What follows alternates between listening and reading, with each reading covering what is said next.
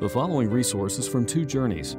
Two Journeys exists to help Christians make progress in the two journeys of the Christian life the internal journey of sanctification and the external journey of gospel advancement. We do this by exporting biblical teaching for the good of Christ's Church and for the glory of God. Please visit twojourneys.org for more resources. We'll turn your Bibles this morning to Isaiah 9, we're going to be going back and forth between Isaiah 9 and Luke 2 as we celebrate the birth of Christ.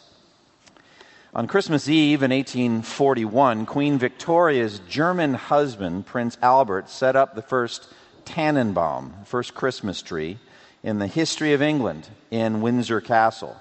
The tree was decorated with various artistic ornaments, very costly and beautiful. And in order to show the beauty and the artistry of these ornaments, the tree was also lit with dozens of actual white candles, like the kind you light with flame, stuck to the branches with wax. This tradition caught on in Victorian England and soon spread across the ocean to America. President Franklin Pierce set up a Christmas tree, the first one in the White House in 1856, and the tradition's been a fixture in our celebration of Christmas ever since. Now, I can hardly imagine the number of fires that needed to be put out from time to time. I mean, here the pine is combustible. Uh, if you don't keep the tree watered, you know what happens. The thing starts to get shriveled up. And to have actual burning candles stuck to the branches with wax, I don't know, sounds dangerous to me. But apparently they would light them, watch them, and then put them all out. They didn't go to bed with them on, so they weren't that foolish. In 1882, however, the tradition took a decided turn toward the safer side. Two years before that, Thomas Edison had invented the electric light bulb, and in 1882, his good friend Edward Hibberd Johnson applied the new technology to the Christmas tree. At a townhouse, 136 East 36th Street in New York City, Johnson set up a tree by the street side window of his parlor in full display of the pedestrians that bustled past. Now, Johnson had hand wired 80 red, white, and blue electric light bulbs, encasing them in delicate glass eggs of those colors, and strung them together around the branches of his tree. He then placed the tree on a revolving base a pedestal powered by a generator. The effect was stunning. New Yorkers stood in large numbers, transfixed on the sidewalk outside his home, gazing at this rotating, lit up tree. In subsequent years, Johnson kept increasing the number of bulbs on the tree. Of course, Johnson and Edison saw these as a commercial venture and made lots of money off of these early strings of Christmas lights. Uh, they were a luxury item. Each string cost $12. Now, you need to understand just how much money that was back then. That would be roughly $340 per light string today. So, aren't you glad the price has come down? Friends, Christmas is a season of lights. This is one of my favorite parts of Christmas the way that, that people and towns and cities decorate with lights. One of my favorite childhood memories uh, when I was growing up in Boston, eastern Massachusetts, we would drive from my home in Framingham and we'd go into the big city in Boston and see the lights of the Boston Common. And so the city would drape long strings of lights on these big trees in the Common. Uh, they would go right up to the top of the tree. I don't know how they would do that, but some of those trees were 60, 70 feet high, and it was just spectacular. And so also in our region, you'd drive around, you probably have some of your favorite houses to go look at. I don't know how people do it and the amount of work it takes to put out some of these light displays, but they're marvelous. Even here in our city, right here on Mangum Street, if you go a little bit further, um, there's some blue lights that are just vivid and spectacular and very pretty. I like to drive around trees that are hung with lights and just see them kind of rotate in my eyes. I feel like I'm looking, I don't know, at like the DNA of the cell or something like that. That's just me. I'm weird. I'm geeky that way. But you go around and the lights just are kind of rotating in your eyes and they're beautiful. Even the Lucky Strike water tower is decorated, so that's a good thing, I guess. Uh, but it's beautiful. Now, for me as a Christian, these colored lights represent the birth of Jesus Christ into the world. Uh, Jesus said in John 8 12, I am the light of the world. Whoever follows me will never walk in darkness, but will have the light of life. In order to understand, however, the gift of this light that Jesus is, we need also to understand the darkness that preceded his coming and has characterized the world since his coming, the darkness that prevails even to this present day. It is a powerful darkness, it is a pervasive darkness. It is a darkness that, in some senses, can be felt. It is a gloomy, deep, thick darkness, the darkness of the land of the shadow of death.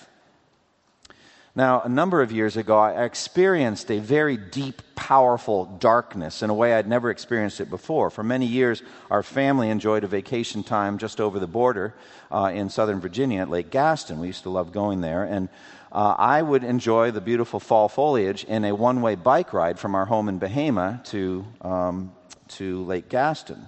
And it was a, a wonderful time, uh, usually.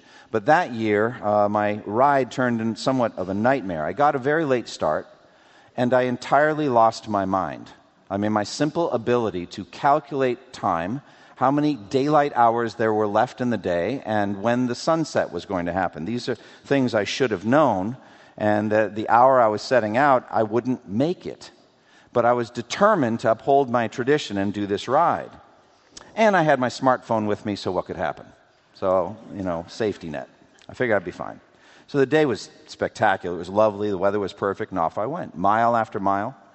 But the shadows lengthened more and more, and finally, the sun set. I was shocked. Didn't see it coming.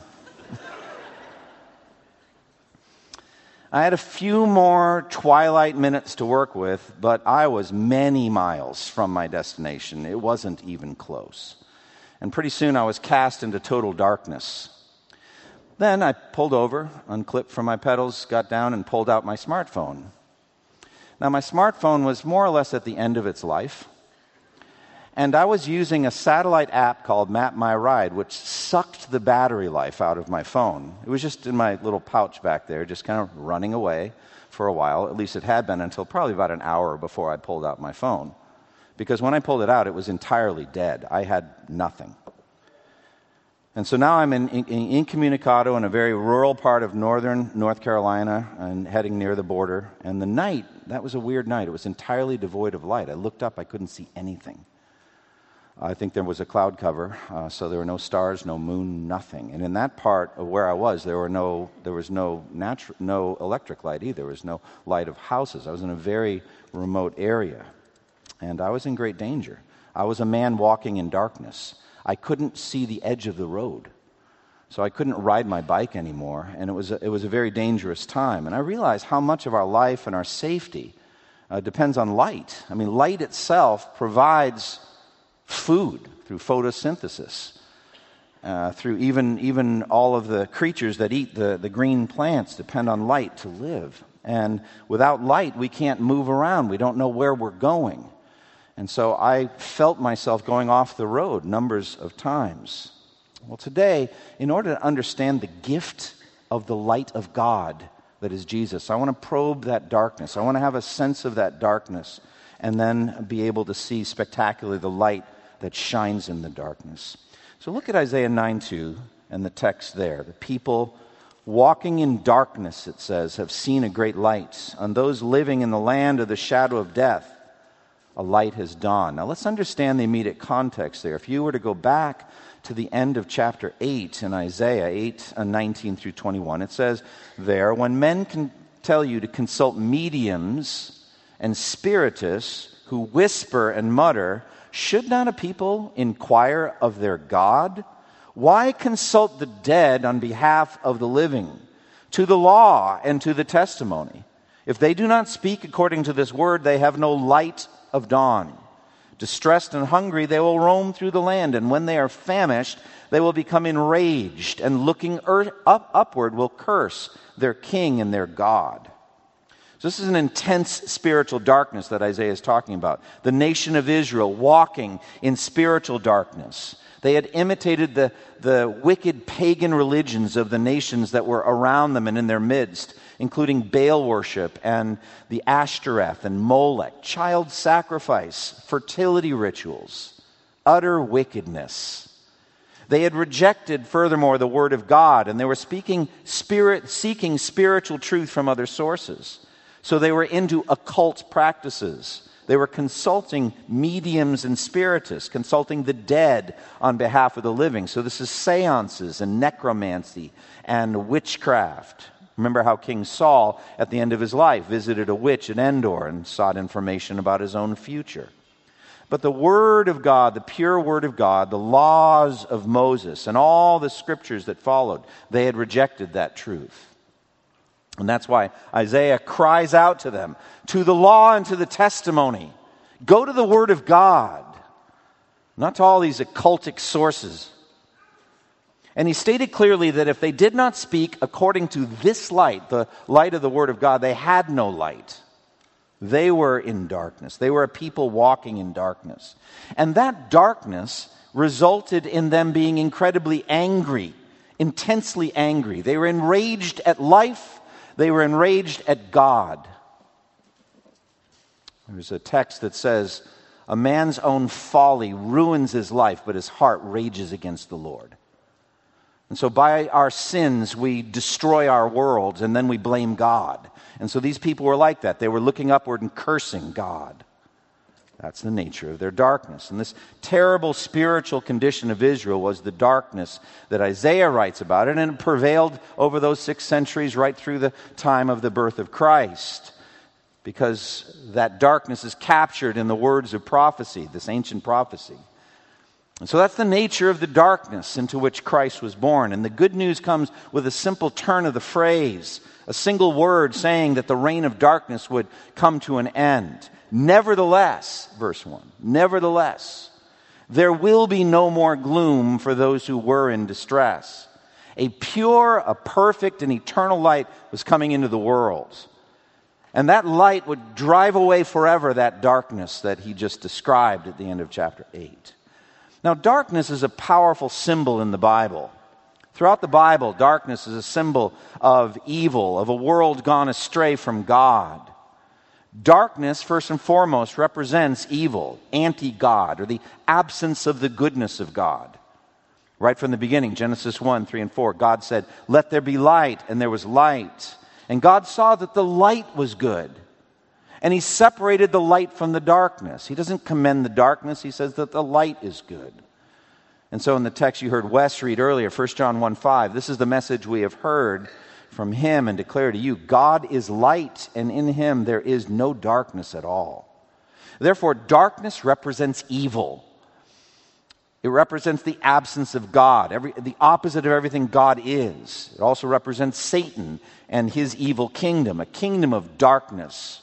Colossians 1:13 says that he God has rescued us from the dominion of darkness and brought us into the kingdom of his beloved son kingdom, a dominion of darkness. Or Paul writes at the end of, end of Ephesians 6 and verse 12 For we wrestle not with flesh and blood, but against the rulers, against the authorities, against the cosmic powers over this present darkness, and against the spiritual force of evil in the heavenly places. So, this is the darkness we also now experience apart from Christ. Darkness also historically has represented ignorance. It's represented ignorance, not knowing the truth. We speak, for example, of the Middle Ages as being the Dark Ages. People use that expression to speak of the effect of marauding barbarians uh, like the Visigoths and the Vandals and the Franks and the Angles and the Saxons, the Huns and the Vikings, that had no respect for learning and culture and they crushed the remnants of the Western Roman Empire, destroying libraries, burning scrolls, destroying culture, art, and sinking people into the darkness of ignorance, a lack of knowledge. Well, that's a secular view of darkness, the dark ages. The Bible has, however, a similar sense of ignorance being darkness. The, the mental process of darkness, of not knowing the truth of God of not knowing the Bible, not knowing what God says. That's darkness of not knowing God Himself, and turning away from the true God to idols, to dark images, and a dark and wicked lifestyle that flows from that ignorance. Ephesians 4 17 and 18 captures it very well. You must no longer live as the Gentiles do in the futility of their thinking. They're darkened in their understanding and separated from the life of God because of the ignorance that is in them due to the hardening of their hearts. So that's a mental, moral darkness that comes on people. Psalm 119, 105 says the, the Word of God is a lamp to our feet and a light to our path. So therefore, darkness represents not knowing the Word of God, walking in the darkness. You don't know the Scripture. And this spiritual blindness in, engulfs the entirety of our, our existence. It characterizes everything. Jesus said in, in Matthew 6, 22 and 23, the eye is the lamp of the body. If your eyes are good, your whole body will be full of light. But if your eyes are bad, your whole body will be full of darkness. And if then that light within you is darkness, how great is that darkness? You know, he's not speaking about physical light there, but spiritual light of truth and of the Word of God. So, darkness represents the evil life that flows from that ignorance, from that moral, spiritual ignorance. Uh, people stumbling in the darkness. They don't know which way to go, they don't know how to live. That's what it means to walk in darkness. Isaiah 59, 9 and 10 captures it very well. Justice is far from us, righteousness does not reach us. We look for light, but all is darkness. For brightness, but we walk in deep shadows.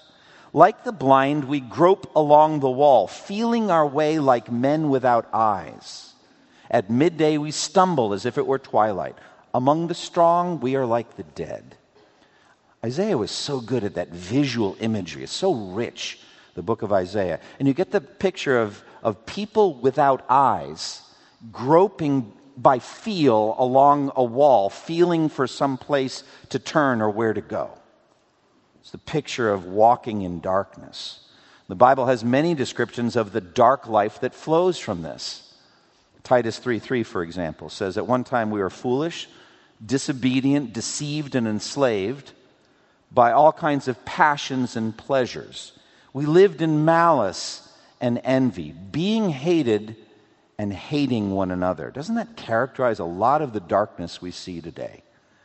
People who are hated and hate one another.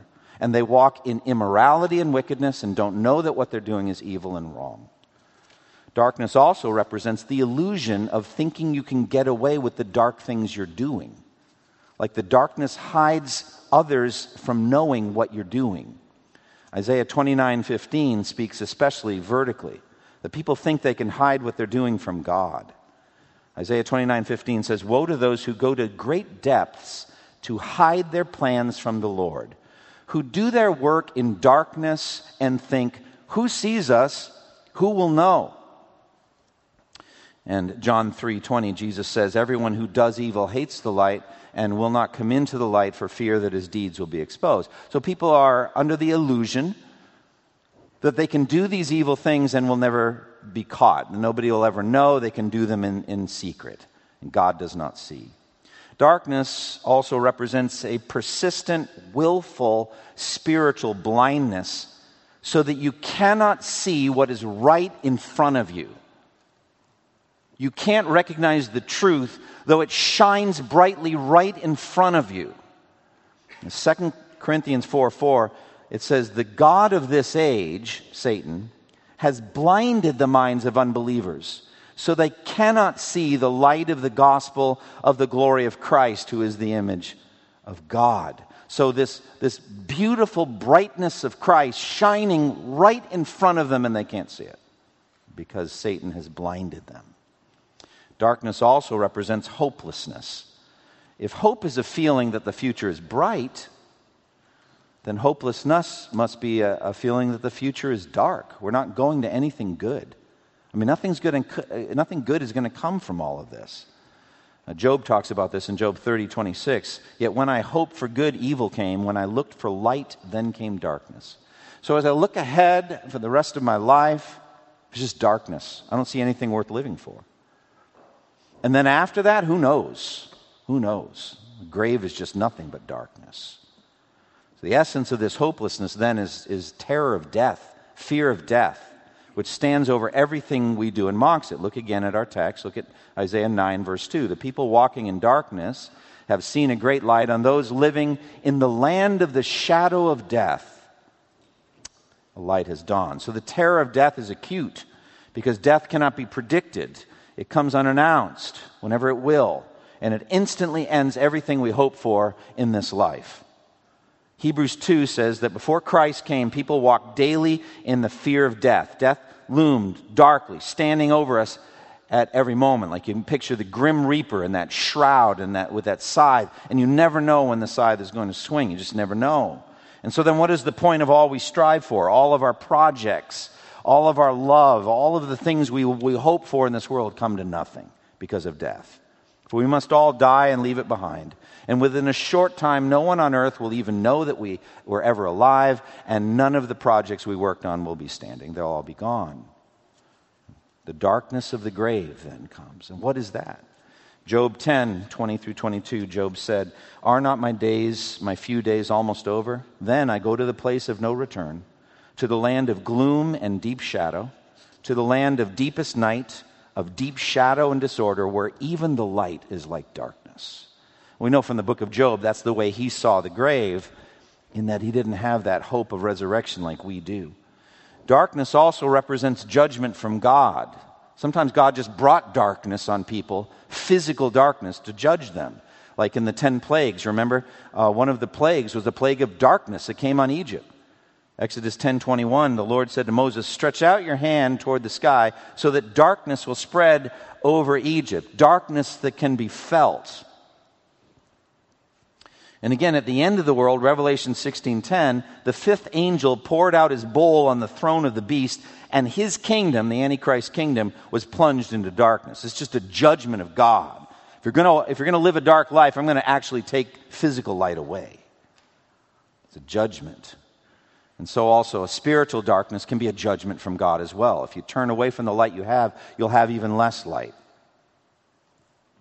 Finally, darkness represents eternal damnation in hell, the absence of every good gift of God, an eternal blindness. No beauty, no goodness, no blessing, just wrath and judgment from God, being on the outside of everything good and stripped of every good and perfect gift. As Matthew 8:12 speaks of being thrown outside into the darkness where there will be weeping and gnashing of teeth. That's how Jesus described hell. So these are the dimensions, the biblical dimensions of darkness.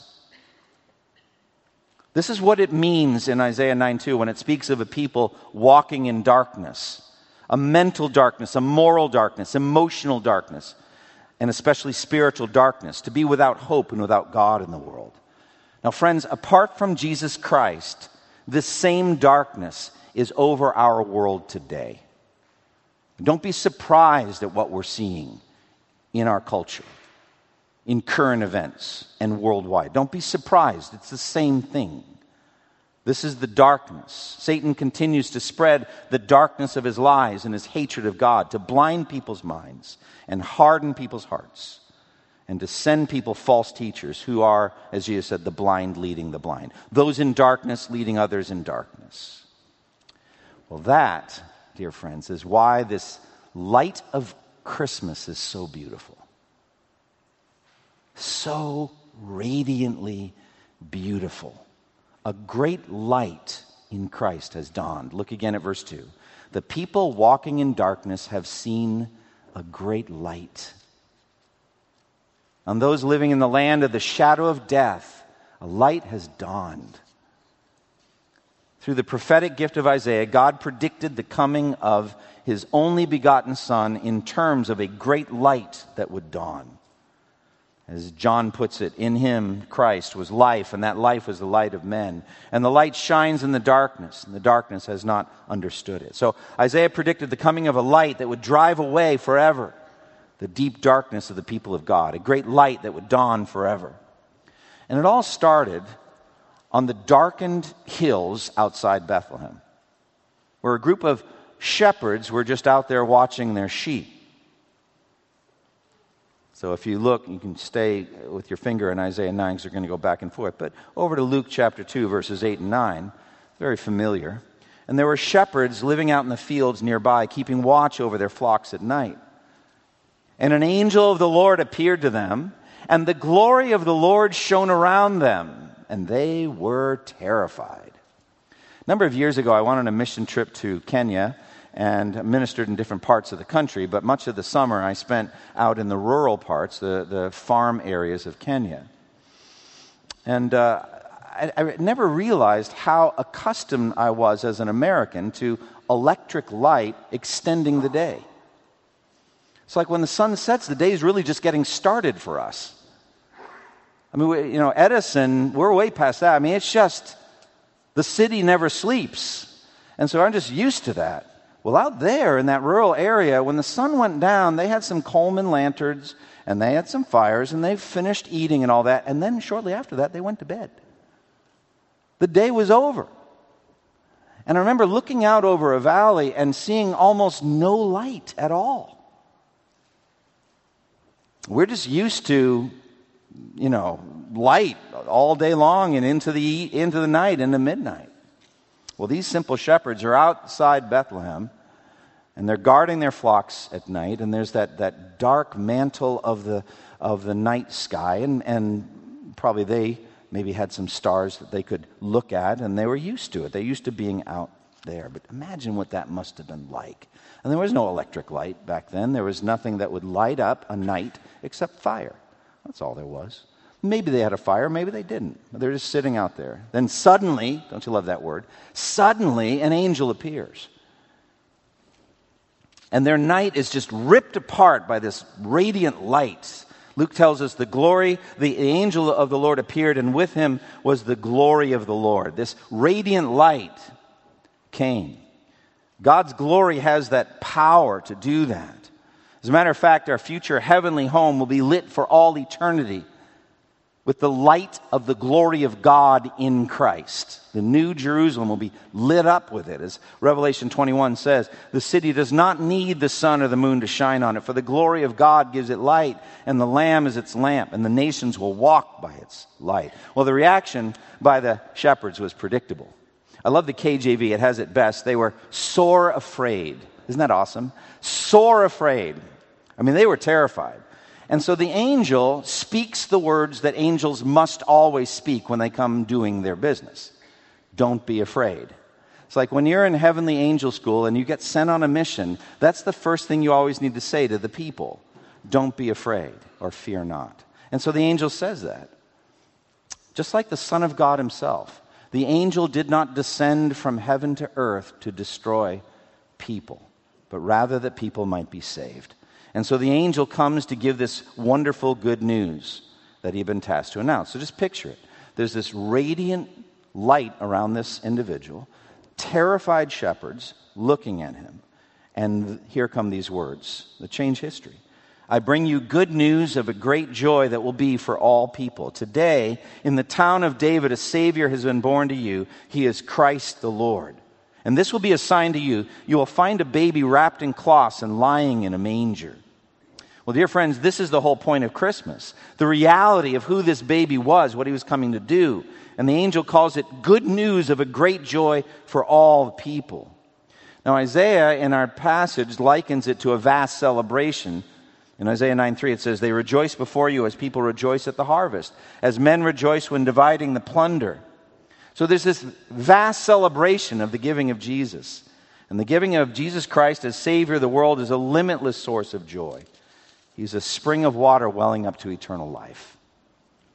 Now, many of you may say, Pastor, if I could just be honest, if you don't know this, this isn't news to me. We've, we've had Christmas a lot. I just want to say, when you've been in one pulpit for 20, this is my 24th Christmas message, you run out of new ideas. It's a bit of a challenge. And the older I get, I don't know if you older people can relate, the faster my life is going. It's like a truck with its brakes out. So, oh, it's Christmas again. What shall I say? But here's the thing I, I know that you've heard this before. I know you're like, how is this news? Even if it's good news, how is it news? I've heard this before. But the more I've contemplated this, the more I realize you have only begun to scratch the surface of what we're talking about here. And so have I. We have, we have not the tiniest fraction of a millionth of the percent of the reality of the incarnation. The reality of the God man, of the gift of Jesus in a human body for us. And therefore, we have eternity to study it. As it says at the end of our text in Isaiah 9 7, of the increase of his kingdom there will be no end. So, for all eternity, his people will increasingly have a sense of his glory and his majesty. For all eternity. This is news that never gets old. And I understand that our lives in this world can make us jaded, they can make us be bored with things that should be exciting. That's just what sin does to us. We get tired of things that should still bring us joy and beauty. I get it. That's all part of the struggle we have with sin. But in our resurrection minds and bodies, we will be free from that forever. And we're going to spend forever celebrating the truth of this good news. This is news that will never get old. There's always more to tell. And the great significance of the word that the angel brought is the word Savior the Savior who is born to you. Therefore, a personal Savior out of our darkness, stepping into our darkness and shredding that darkness with glorious light. A Savior born for us. You yourself, individually, as a human being, as a sinner, you stand in need of this Savior. Because of your sins, and I say because of my sins, we stand rightly under the terrifying wrath and judgment of God. There would be no escape for us. For Almighty God sees everywhere we go, and He can reach us at any time. Christ alone is the refuge, and He was given by God to be precisely that a refuge from the wrath and judgment of God. A refuge, a shelter, a Savior who takes away the death penalty we have earned for our darkness, for our sin. So the angel said plainly, uh, This Savior is born to you, for each of us individually and personally. And yet the angel makes it plain that this good news is for all people, people all over the world, even to the ends of the earth and to the ends of time. This baby who is being born that night is called Christ the Lord. Christ means anointed one, the one promised as the fulfillment of the Davidic covenant, promised to the Jewish people through prophecies, like Isaiah's prophecy. This is the Messiah, the Christ, and he is Lord. That's the mystery. He is God in the flesh. Now, the shepherds could not have fully understood these words. Indeed, no creature will ever fully understand these words while we live in this world. Though we, even, even though we study it for all eternity, we'll never finally reach an end. So, this is the astonishing message given by this single angel robed in the glory of the Lord. But God had yet more glory to pour out on these simple shepherds. And in comes that word suddenly that I mentioned earlier before, but here's where it comes. Suddenly, a great company of the heavenly host appeared with the angel, praising God and saying, Glory to God in the highest, and on earth peace to those on whom his favor rests. Now, this is one of those amazing times I've spoken of recently when I was preaching through Job about Leviathan and how there's, it seems, somewhat a, a, wall or a barrier or a membrane between the physical five sense world that we're used to and the spiritual realm that surrounds us. And occasionally that realm is rent. We're going to see this, God willing, in a few weeks when we begin the Gospel of Mark at Jesus' baptism. Heaven is torn open.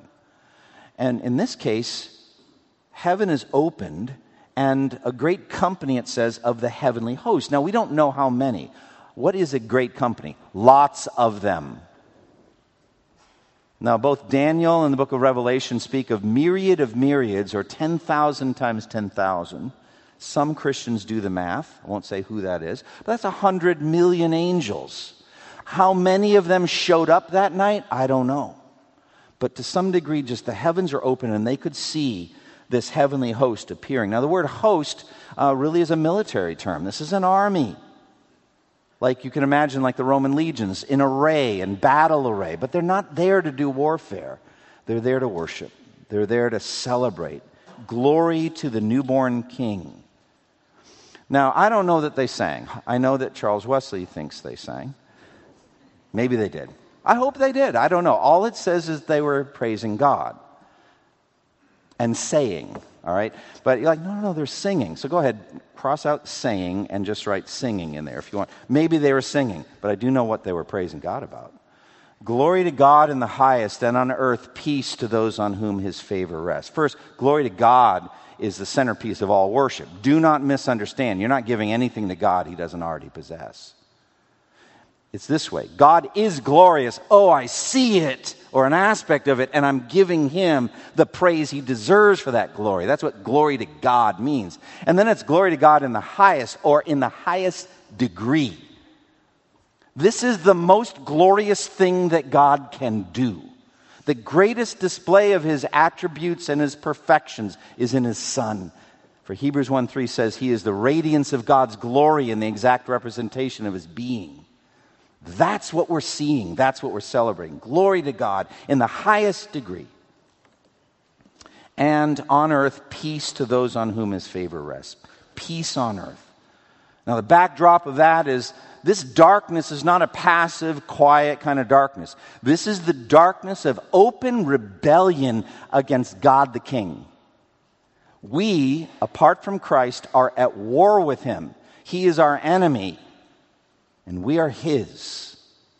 Colossians 1 21, 22 says this. Once you were alienated from God and were enemies in your minds because of your evil behavior. But now he has reconciled you by Christ's physical body through death, through his death on the cross, to present you holy in his sight, without blemish and free from accusation. And so Christ came to end the warfare between God's people and God himself and to, and to bring a situation in which God's will will be done on earth as it is in heaven. All of this because of the coming of Christ. So the angelic host is celebrating. The army of heaven could easily have just poured down on earth like molten lava and just destroyed all the sinners. But that was not God's purpose. And they knew that it was God's purpose to save people so that they would worship him. Now, concerning the second phrase, the most famous translation in English will also be the, will always be the KJV peace on earth, goodwill toward men. Now, most of the modern translations zero in a little more specifically on the word favor or goodwill, uh, that the gift is for those on whom God has set his grace. Those on whom he has set his grace. Not everyone is going to experience this peace on earth, goodwill. They're not, but God's people will. The elect will. As Romans 5:1 says, therefore since we have been justified through faith, we have peace with God through our Lord Jesus Christ. So the angels were dispatched by God to celebrate the moment of his birth. And so this is the eternal light. Go back to Isaiah 9 and look at the nature of the kingdom he comes to bring and the good news. Isaiah 9 6. For to us a child is born, to us a son is given, and the government will be on his shoulders. And he will be called Wonderful Counselor, Mighty God, Everlasting Father, Prince of Peace. This is one of the great verses in the Bible. And just the, the, the, wonder of to us a child is born, a son is given, this little baby being born. And then the mystery of the incarnation in these titles, a, a blending of the supernatural and natural in them. Wonderful counselors, really more like miracle counselor, wonder working counselor. So there's a normal counseling aspect, but then there's the supernatural wonder working aspect, wonderful counselor. And then mighty God, the word mighty is used frequently of individuals, of mighty warriors. Uh, Gideon was called mighty. Uh, so just in individual people are called mighty from time to time. But look at the next word God. Mighty God. For to us a child is born, and he will be called Mighty God. That's the incarnation. And then Everlasting Father. Again, that blending. Father is a very normal word, family word. But then Father of eternity, an eternal Father. And then Prince of Peace, which he came to give. And this is the nature of Christ, who he is. And then the amazing freedom of his rule. The government will be on his shoulders. I, I'm weary of sinful, wicked human government. Don't be afraid, I'm not going into details. I'm saying, whatever government you're thinking about, whatever that might be, This is better. Amen? This is better. Jesus ruling for all eternity, the government being on his shoulders. And verse 7 of the increase of his government. I already talked about that. In peace, there will be no end. He will reign on David's throne and over his kingdom, establishing and upholding it with justice and righteousness from that time on and forever. An eternal throne of justice and righteousness. The zeal of the Lord Almighty will accomplish this. So listen, the angel's light only shone temporarily, and then he was gone. The angels went back up to heaven. But then the real light started shining. And I, I, really think it's, it's captured by this phrase the zeal of the Lord Almighty will accomplish this. We cannot measure the, the zeal, the fiery zeal of God the Father to make Jesus' kingdom established and reign forever. Sit at my right hand, he says. I'm going to put all of your enemies under your feet, and you will reign forever and ever. Ask of me, and I'll make the nations your inheritance. The zeal of the Lord Almighty, burning for Jesus, will accomplish this. So, this light has dawned. The question is are you going to come toward it or run from it in terror?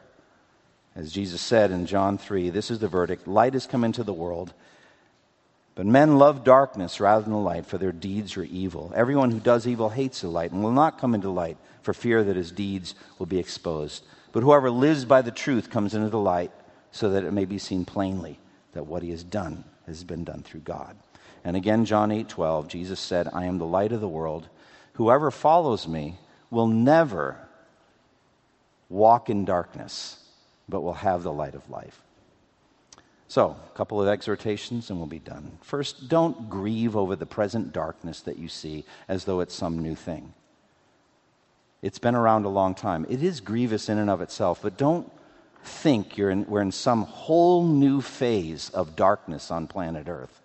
There has been darkness since the fall, and God is able to in a beautiful way shine in the midst of this darkness. Secondly, trust in Christ. Be drawn into him, into his beautiful light. Understand that only Christ's glorious death on the cross can defeat the true darkness of sin and death and hell. So cast yourself wholly in the abandon of faith into Jesus. Just dive into the ocean of light. And then walk in the light as, as he is in the light. Put all the darkness of sin out of your life. Even if you've been a Christian for many years, there is a darkness in each of us. By the light of God's word, his word, a lamp to our feet and a light to our path, through the atoning work of Christ, all of the darkness in our lives can be driven back, driven out, ultimately driven out entirely. And finally, when you celebrate Christmas, about a week from now, when you gather together as a family, I would commend that you read Isaiah 9, 1 through 7. Just read and celebrate. Focus your minds not on all of the temporary blessings, and they're good. It's good to enjoy those temporary blessings, but focus your mind on the light that shines in the darkness. Close with me in prayer. Lord, thank you for the incredible truth of the Word of God. The depths are amazing, the, uh, the, the levels of truth are beyond us. And we thank you for the the simple truth that even a child can understand that Jesus is the Son of God. He died for us that we might live forever. Lord, thank you for that. And thank you for all of the gifts and the blessings that you give us along the way that are tokens of your kindness in Christ and of a future world of light and celebration and glory. In Jesus' name, amen. Thank you for listening to this resource from twojourneys.org. Feel free to use and share this content to spread the knowledge of God and build His kingdom. Only we ask that you do so for non commercial purposes and in accordance with the copyright policy found at twojourneys.org. Two Journeys exists to help Christians make progress in the two journeys of the Christian life the internal journey of sanctification and the external journey of gospel advancement. We do this by exporting biblical teaching for the good of Christ's church and for the glory of God.